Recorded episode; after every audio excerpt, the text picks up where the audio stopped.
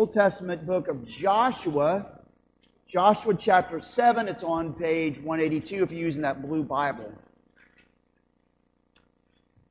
In Joshua, at this point, this is when God's people have come into the promised land. God's promises to his people are coming to bear, and they start having their first victory. And you know the story of the walls of Jericho.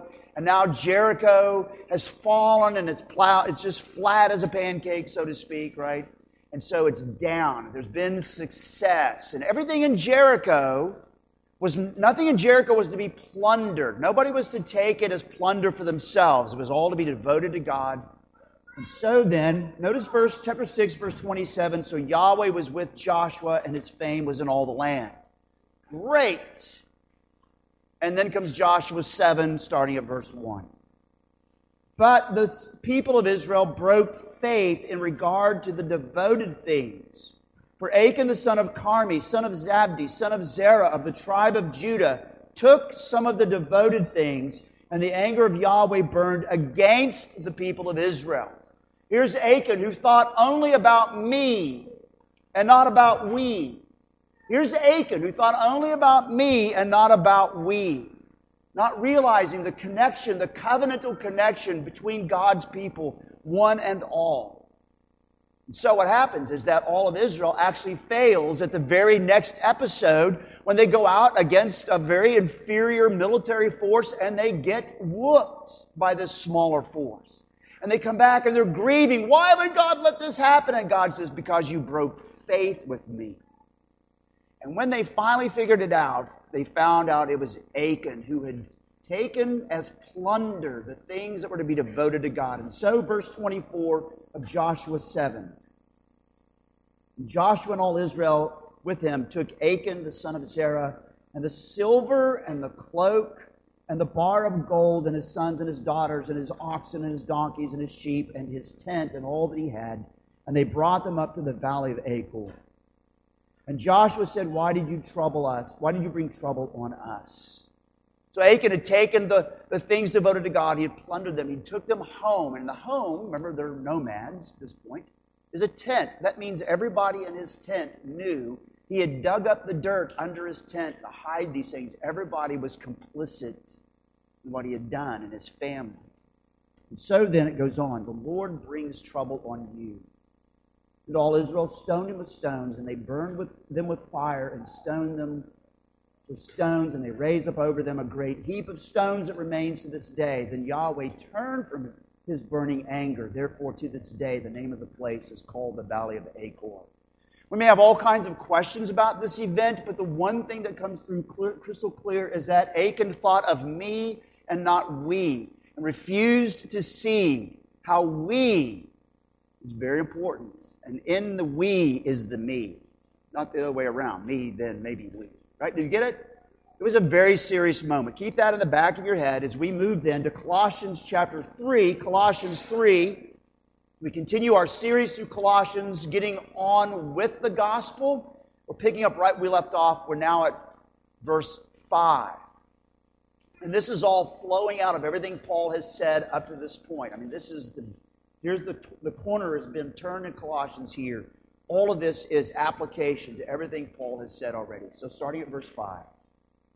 Put to death, therefore, what is earthly in you sexual immorality, impurity, passion, evil desire, and covetousness, which is idolatry.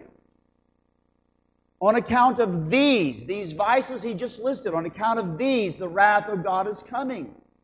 In these, these vices he just listed, in these you too once walked when you were living in them. But now you must put them all away anger, wrath, malice, slander, and obscene talk from your mouth. Do not lie to one another, seeing that you have put off the old self with its practices, and you have put on the new self, which is being renewed in knowledge after the image of its creator. Here, there is no Greek and Jew, circumcised and uncircumcised, barbarian Scythian, slave, we're free. But Christ is all and in all. What I read and summarized to you from Joshua and what I read to you from Colossians, it is the word of the Lord. Thanks be to God. Let's pray. Oh, Lord, we are about to have our perspectives and awareness challenged by your words to us. Oh, give us your spirit to help us as we are being renewed in knowledge after your image. Amen. You may be seated. So, on the back of the worship guide is the sermon outline with uh, lots of space for notes and some questions at the end for your care groups. Please have your Bibles open to Colossians 3 5 through 11. So, right here, Paul now brings all of the theology. He brings all of the theology, all of the dogma, all of his concepts in the first part of Colossians. He brings it all here and lays it out right here where we sit, where we live, where we eat, where we breathe. He brings it home to us right here. He shows us how we become so heavenly minded, verses 1 through 4, how we become so heavenly minded, 1 through 4, that we finally become, finally become some earthly good, verses 5 through 11. Or to put it in a different way, the gospel gift that brings us gospel liberty causes us to do some gospel leaving. The gospel gift that brings us gospel liberty causes us to do some gospel leaving. And the gospel leaving starts with putting to death. And that's verses 5 through 7, putting to death. Now notice that Paul gives us a list of vices here in verse 5, a list of vices. But I want you to notice that this is exactly what Paul was just talking about back up in verse 2. When he said, Seek or set your minds on the things above, not on the things on the earth. Notice he says now in verse 5 what he means by the things on the earth. Put to death, therefore, what is earthly in you. For those of you who like Greek words, here you go. In verse 2, the phrase in verse 2, don't seek the things on earth, and the phrase here in verse 5, put to death your members or the things that are on earth, is identical in the Greek. Ta epi, ta epi tais, tais gaze. Don't set your minds on the things on heaven, not ta epi tais gaze. Put to death your members that are ta epi uh, tais gaze, or tais gaze. I just messed it all up, but there you go. It's identical because this is what Paul meant by verse 2, right here, verse 5. So if you keep to Paul's train of thought all the way through this letter, then this list of vices in verse 5, and you'll have another list in verse 8 that's just an extension of this one. All these vices he listed is part of the domain of darkness. They are part of what it means to comply and conform to, comply with and conform to the elemental spirits of the world. This list is part and parcel with what Paul talked about in chapter 1, verse 21 the alienation, hostility of mind, doing evil deeds. You've got to keep that in mind. You've got to have that always in context in your head because sometimes people go really weird when they start trying to interpret what the elemental spirits of the world are and they take it out of context and they mean spooky, eerie things or whatever. They come up with all kinds of things because they don't read Colossians. So you got to keep that in mind that this is where we live in our world. This is the elemental spirits of the world. That is the domain of darkness. And here is this list of vices that you see exhibited all the time. Ah, but more. Notice that You've got to understand that these vices he listed in verse 5 are broad generalizations, they're broad categories. If you were to take each one of these in good Puritan fashion, if we were good Puritans, this would be the next 27 part sermon series. Okay? I'm just telling you. Right? But if you were to take each one of these vices and dissect them in good Puritan fashion, if you were to slice them and put them on that glass that little glass uh, sliver and shove it under a microscope and look in there, you would see all these little wriggly things that make up that category. Some of you like mic- microscopes, you know what I'm talking about, right? Little wriggly things on the screen.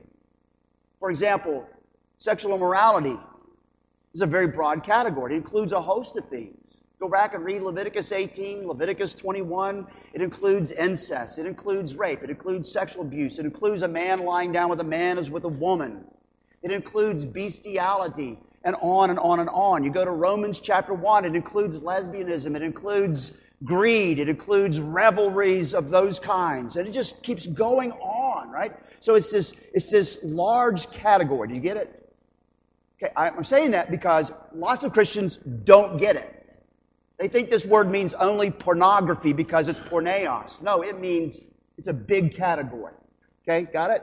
So all of these are broad category terms. So then, notice how he puts it the first list of vices is sexual immorality, impurity, passion, evil desire, and covetousness, which is idolatry. Isn't that interesting? Covetousness. Like Achan's. Like Achan's covetousness, which is idolatry. All of them are equally dark. All of them are equally breeding alienation, hostility of mind, and doing evil deeds. All of them. So then, they include the inside desires and drives. Notice the last three passions, evil desires, and covetousness, which is idolatry. But they also include the external exhibits sexual immorality and impurity. Well, what is what response do these vices evoke from God? Verse 6. On account of these, on account of these vices, the wrath of God is coming. Paul was not a very good American and did not want to promote tolerance as it's being promoted today, right? And so here it is. Because of these vices, the wrath of God is coming. And you have to stop and you have to ask, why would the wrath of God be coming? Just take some time to think through those vices for a moment. You probably don't have to think very long because probably you have some experience inside those vices. Because these vices use people. These vices misuse others. These vices treat others as commodities and merchandise to be used up, sucked up, dried up, all for my pleasure, and then discarded. Each of these vices is all about gratifying me at the expense of thee. Sorry, I had to do it that way to make it sound rhythmic or rhyme. Right? They're to gratify me at the expense of thee. Very much like Achan and his destructive covetousness. And if you if these things run rampant in a society and an environment and in a community, they wreak havoc. They wreak havoc in society. They destroy marriages. They destroy livelihoods. They destroy children. They destroy women. They destroy men. And notice that they are lifestyles and life habits. They're lifestyles and life habits. Look at verse 7. Look at how he puts it in verse 7. In these you once walked. In these you once lived day and night. In these you once sat down at the dinner table and ate them. In these you once got married with these vices all over you. In these you once walked. It was a lifestyle. And then he goes on, if you don't get that. He says, when you were living in them. Isn't that interesting language? Because earlier he talks about us as Christians. We're now in whom? Christ.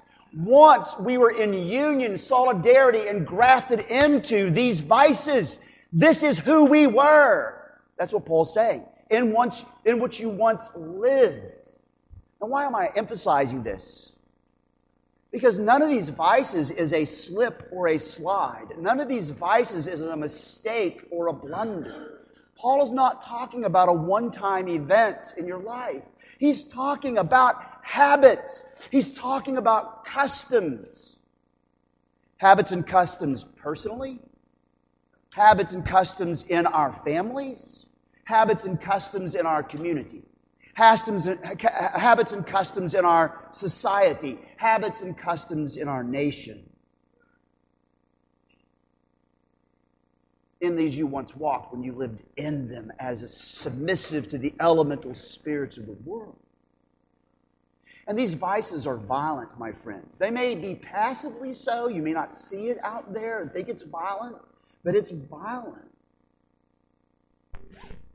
Therefore, they will receive the very thing they've given out. They'll receive the wrath of God. And notice how Paul begins this list then, back up in verse 5. He's talking to us, we who have been delivered from the domain of darkness, who have been transferred into the kingdom of his beloved Son, redeemed, emancipated, set free from such shackles and shame. So he says, we then should be on God's side in this equation. If he's going to come and wreak out, rep, uh, dish out violence because of these things, we're to put them to death in us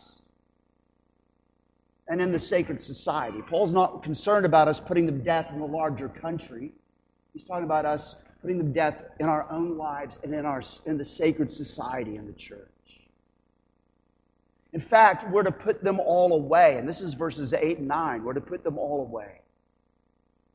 Notice that Paul in verse 8 comes back to a, what looks like another list of vices, but you have to understand the way he puts the language here.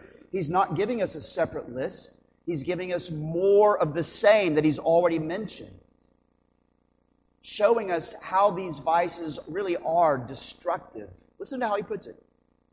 Verse 8 but now you must put them all away. Them what? The list of vices he already gave us in verse 5. You must put them all away. And then all of a sudden he expands right here. That includes them anger, wrath, malice, slander, obscene talk from your mouth. Do not lie to one another, seeing that you have put off the old self with its practices. Oh, there it is again. Practices, life habits, lifestyles. Now, notice he puts this list of vices as an expansion of what he's already said. And I have to stop here a moment. Some of you have heard me say this before, but you know, I'm a preacher, so I get to say this more than once. We, we've got to see and begin to recognize that these vice lists in Scripture have a purpose. Paul is not a Stoic. He's not a follower of later on Marcus Aurelius who loved to put together vice lists just for the sake of putting them together. He's doing it for a reason. You see, my friends, the Bible rarely, almost never, pulls out one vice and bandies it about as if it is the vice. The Bible almost never pulls out one vice and says, this is the one you need to be, you need to hate with all your might because it's just one step below the blasphemy of the Holy Spirit. Now, every generation does have its favorite sin to hate, don't get me wrong. But sometimes we're wrong for picking out one sin and making it our favorite sin to hate. Does anybody remember what happened when we knew for certain that God hated alcohol? What did we do in America? Yeah. Right? We even changed the Constitution because we knew that Jesus hated alcohol with every fiber of his being. Our favorite sin to hate. Every generation has it. But I want you to notice the Bible goes against our culture very often and keeps our vices together for a reason. So that we're not allowed to go about with self righteousness and sanctimonious snugness stuck in our thumbs under our spiritual suspenders, strutting around saying, Well, I'm better than you. Because that's arrogance. Oh, that's another vice arrogance. Huh. My friends, what he's doing here, to put it in another way, is he's laying out this vice list like your dirty laundry basket or your hamper. Right? Don't say anything because we don't want to incriminate anybody.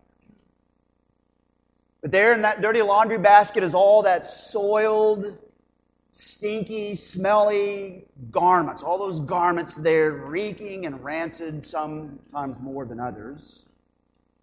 And lo and behold, as you begin to look through that pile of laundry, there's your favorite garment to wear.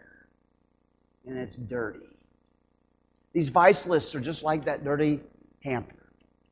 Our favorite sin is in this pile. Did you hear that? Our favorite sin to sin is in this pile. So, our favorite sin is in this pile. It smells just as bad as the rest. whether it's from the internal desires and drives or the external exhibits, our favorite sin to perform is right there. For example, we may feel very, very smug because, well, we're not engaged in sexual immorality like those other folks over there. And saying that, I'm very proud of it while we are simultaneously coveting our neighbor's health and wealth, or while we're slandering people and politicians on social media and emails, or while we're lying through our teeth to our government on our taxes, or lying through our teeth to our spouses or our elders about our actions, whatever. No, our nasty, stinky laundry is right there in the basket, too. One of the most uh, eye opening moments for me on this whole regard had to do with in a previous church, I had two ex prisoners. I don't want to get too dramatic here. One of them had violated his daughter, used her to gratify himself, and went to prison for eight, nine years, like that. The other one, he was repentant, or at least it seemed like he was repentant and so forth. The other one had actually stolen his mother's checkbook, forged her checks, so he could clean out her bank account to go buy his cocaine to gratify his own desires using his mother. Are you picking up some connections here? But this guy over here who stole his mother's checks and used her and, ra- and raped, raped her bank account to satisfy himself looked down his nose. You, I remember this conversation happened two or three times. Looked down his nose at this other fellow and said, Oh, what he did was really horrible. It's the worst. And I'm not like him. He said those words. I'm better than him. And I said, dude, are you, are you kidding me? No, I'm better. What did you do that got you in prison? Oh, that was nothing. Yeah, right. That's the point, right? You did the exact same thing, just differently. You used, you violated a sacred trust. You were a son. You're supposed to love and honor your mother. And you violated that sacred trust and you stole her checkbook and you cleaned out her bank account. Why? You stole from her. You, you broke that trust. You used her to do what? To gratify your desire. What's different from what you did and what he did? It's the same sin acted out differently. But it's easy even amongst prisoners. Their self righteousness. It was amazing to see that, see that work its way out. And that's what we do too, too often. That's why Paul and the rest of Scripture often put these lists, these vice lists, in dirty laundry baskets piled together. So, what are we to do? We're to cut these vices out of our inner and outer fellowship, as it were. He says in verse 9, notice what he says put them all away. In fact, all of these lifestyle and life direction vices, verse 9, are called the old self. Now, that's not a put myself at risk here. I don't think that's a good translation of the ESV, and I don't know why the translators translated it that way. Some of your other translations have actually what it is in the Greek, the old man. Because in the Greek it's paleon anthropon, it's the old human. Put away all of these practices that are part of the old way of being human. That's the point. The old way of being human, that old way. That old way of living like the rest of your community. That old way of living under the domain of darkness, that old way of compliance with the elemental spirits of the world, that old way of living like the rest of the Republicans live, that old way of living like the rest of the Democrats live, that old way of living like the rest of the libertarians live, that old way of living like the rest of the white folk live, that old way of living like the rest of the black neighbors live. That old way of living like the rest of the Asian community lived. That old way of living like the rest of the Latin barrio lived. We're to put those away. That's the old way of being human.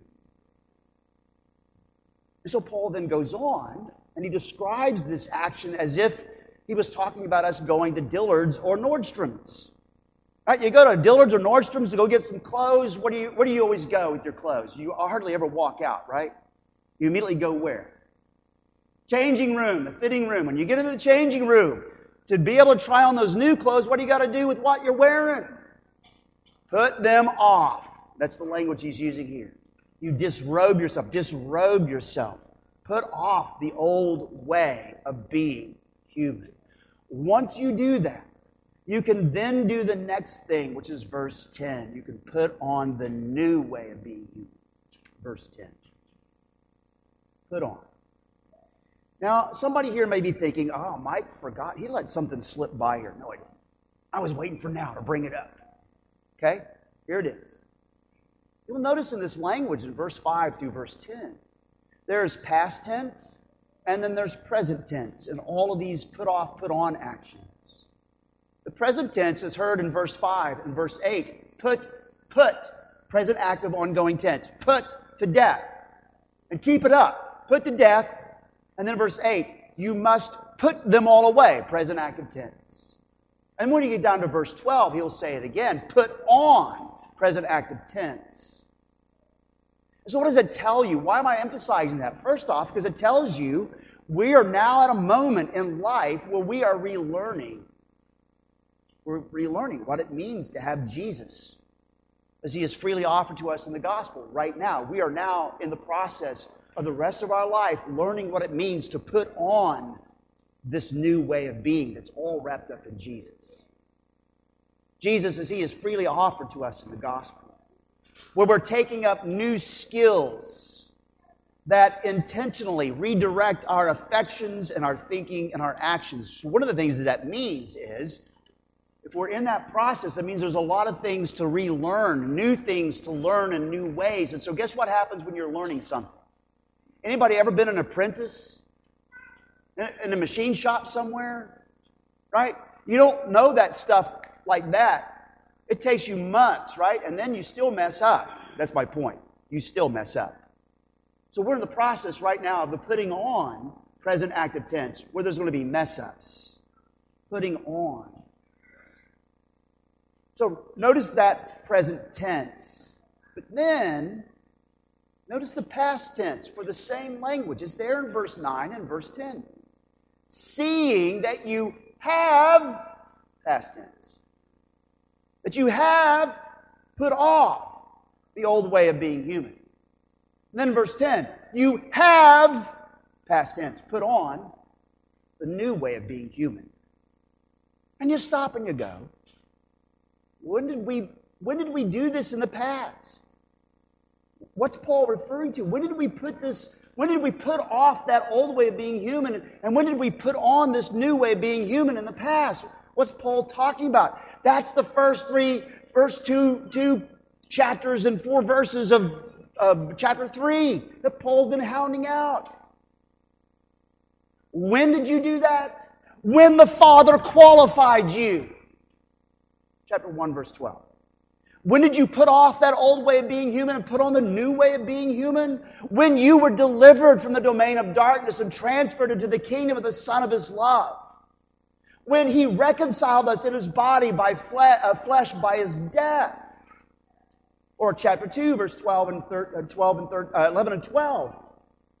When He who has now reconciled us in His body uh, uh verse chapter 1 verse 22 sorry. When he has now reconciled us in his body of flesh by his death. And then verse chapter 2 verse 11 and 12 in him also you were past tense circumcised with a circumcision made without hands by putting off the body of the flesh by the circumcision of Christ having been buried with him in baptism in which you were also raised with him through faith in the powerful working of God who raised him from the dead and a little bit further in verse 20 of chapter 2, when with Christ you died to the elemental spirits of the world.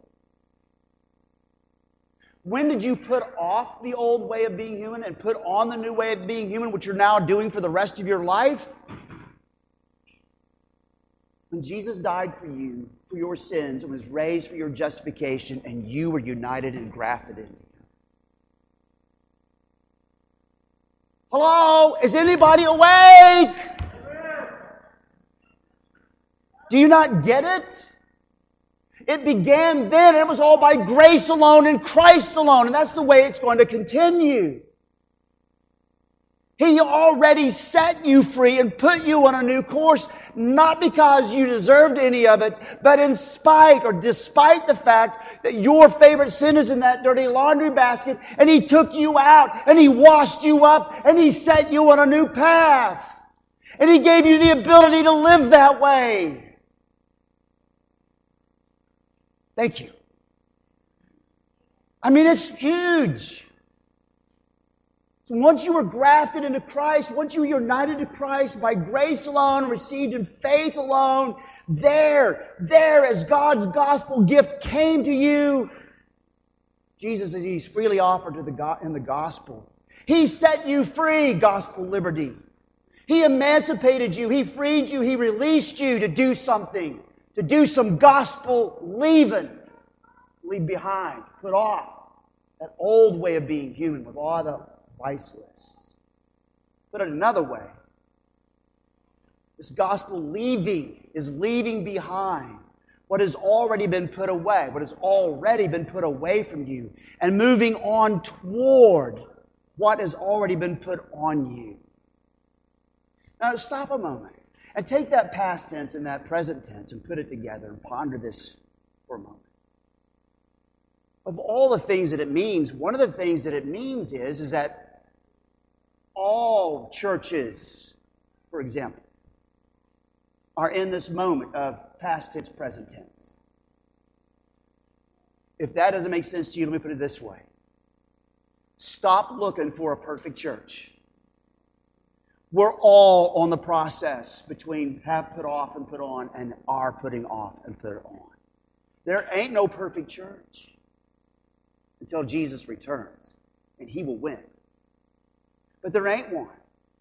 And so repent of your arrogant sin of looking for the perfect church. And if that doesn't help you, let me just add this. If they accept you into membership, it's no longer a perfect church. That's one of the things that this is applying to. We need to see that. So notice that as matter of fact, Paul then goes on to emphasize how God's gracious gift in Christ is actually already doing something mighty in you, something you could never engineer. Look at the rest of verse 10. And have put on the new self, which is being, which is being, present tense, not being manufactured by me. It's something outside of me that's coming and being applied to me. It's being. You put on the new self, which is the new way of being human, which is being renewed. Being renewed in the knowledge after the image of its creator. Did you hear it? God is already engineering. God is engineering through Christ, by the Spirit, by grace, is already engineering in you renewal. You don't need that book on 15 steps to become a better Christian. That wears you out and exhausts you because you never seem to get through the list completely. Right? He's already doing the renewing.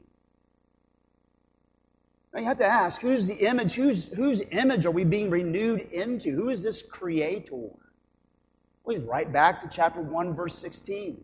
For by Jesus, by Christ, all things were created in heaven and on earth, visible and invisible, whether thrones or dominions or rulers or authorities. All things were created through him and for him.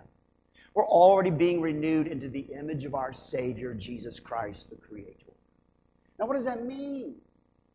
Well, if you remember the series I did on the Ten Commandments, if you remember the series I did on Proverbs, you, you know what this means. We went through the whole Ten Commandments, and at the end, what did we say every time? And this is Jesus. He's the perfect law keeper. He actually did everything that God the Father required. And you're being renewed into the image of the one who is the perfect law keeper. And then we went through Proverbs, and what did we say? And this is Jesus, the perfect Son of the Father, who always did the Father's will. And guess what? You're being renewed into his image. Is that, I mean, think of it. That's where you're headed. You're already moving in that direction because God is the one renewing you into that image. That's where we're going, and we're already moving there now. So, you're already, by grace alone, being renewed to know more fully who you are, whose you are, and why you are. You're already being renewed in the image of your Creator, the Lord Jesus. And so, those alternative Jesuses on sale over there in chapter 2, they all want you to go slide right back under the tyranny of the elemental spirits of the world. But Jesus, as He has freely offered to you in the gospel, has already made you a free man, has already made you a free woman, has already made you a free girl, has already made you a free boy and He made you able to start living free. Therefore, and here comes our fourth point we've been put right. Put right. And I want you to notice when we get to verse 11, being put right is far bigger than most of us imagine. Verse 11. Now, when we read passages like verses 5 through 11, we think, as good Americans and as good Westerners, we think that this is all about me and Jesus. So I've had those conversations where I've sat down with people and they're saying, Well, I'm trying really hard to put the old me away. Well, that's not talking about the old me. Right? But that's that me and Jesus thinking where I think only about me and I never seem to get around to we. Are you picking this up? Because it's not about me and Jesus. Verse 11 tells you that. It disabuses us of our pious egoism and our sanctimoniously spiritual narcissism. Verse 11 shouts to us it's not me and Jesus, it's we and Jesus. But in that we is me. Does that, I like that. That sounds really cool. I should write a book. No, just joking. Just joking. It's not about me and Jesus. Because when you go that route, you almost never get around to the we. But it's actually, verse 11, about we and Jesus, and inside that we is me. So notice how he puts it. He says, Here. First word. Four letters. Here. Well, where's here? Here, grafted into Christ. Here, having put on the new way of being human. Here, where we are being renewed in the knowledge after the image of our Creator, Jesus. Here, there is no Greek and Jew. There's not circumcised or uncircumcised. There's not barbarian, Scythian, slave, free. But Christ is all, and He is in all. Here, where we have been drawn together in a new way of being human, by the grace of God through the Son of God, received by faith. Here, those old, I hope you're listening, those old lines of ethnic and generational divisions and socioeconomic disunions have been defamed and stripped of their destructive and domineering powers. Because by grace alone, we have been brought inside where Christ is all and in all. We've been put right. We could talk about justification, but this is even bigger, or maybe an outworking of justification. We've been put right, put on God's good side, which means then that we have now been brought into and put in a right frame of mind, in a place, and placed in a right way of living together. Let me put it to you this way it's that last statement in verse 11 Christ is all and in all. Since Jesus, chapter 1, verse 18, since Jesus is the head of the body, the church, then Christ is all. That means he is so connected to the church that the way we treat his church is the way that we treat Jesus. The way that we treat the church is the way that we treat Jesus. Anybody remember a guy by the name of Saul? A guy from Tarsus named Saul. Used to run around killing Christians, murdering them, beating them up, dragging them into prison. And then when he was taking a trip to do some more, on the way up to Damascus, who meets him? And what does Jesus say? Does Jesus say, Saul, Saul, why are you persecuting my Christians? Is that what he says? Why are you persecuting me? Good job. That was catechism right there. Why are you persecuting me? Jesus so identifies with his church. The way we treat his church is the way that we're treating Jesus. Christ is all. And then the next part, he is in all. Back in chapter 1, verse 27, Paul told us that the mystery is, quote, Christ in you, the hope of glory. In you, in you, second person plural. In you all, the hope of glory. And so Christ is in all of his people.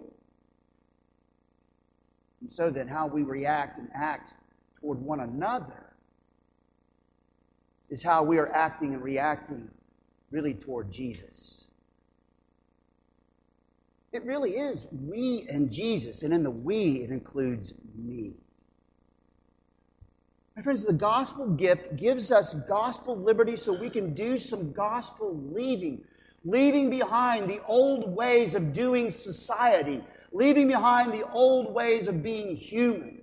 Because we are drawn together into his new way of being society, into his new way of being human together. And Paul has even more to say about this in the next section, which we'll get to next week. Now, there are many applications just lying all over this passage. I already gave you one, two, three, Something like that. But, anyways, here's two more as we tie these up. The first has to do with us seeing that our being in Christ means we're in Him together. Now, most of you are probably sitting there going, What is he talking about? I'm just talking about the passage. But I want to go a little bit further here. Because I want you to remember where you live. It means that we now have to push hard against a society that is pushing hard against us. A society, a culture that loves to demean and divide generational groups, for example, that loves to be derisive and disparaging of other generations.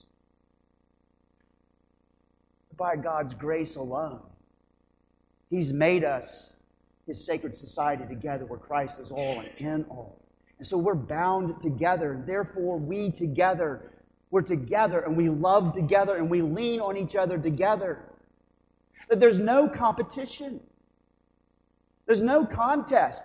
We should never, ever, ever cross our arms and say, well, my generation's better than yours. Hogwash! Poppycock! Your parents were slapping their head like this when you made those stupid decisions as a 20 year old. I guarantee it. Even Plato, 600 BC, was slapping his head and saying the young people in our generation are a bunch of hogs. They're just terrible. Every generation looks down on the previous generation. Now we live in a culture that makes money. Are you listening to me? Makes money at dividing us along those tension lines. Makes politics out of it. Gets you to vote their way because of it. Stay with me, come on. Because we're in Jesus, by grace alone, pushing hard against the culture that's pushing hard against us, we're no longer doing what the rest of society does. We're not in competition or contest with one another. We're comrades and companions by grace alone and Christ alone. It's not me and Jesus, it's we and Jesus. And inside of the we is me. Here's one last one. Which brings me around to this last point. It's a related subject. Very short.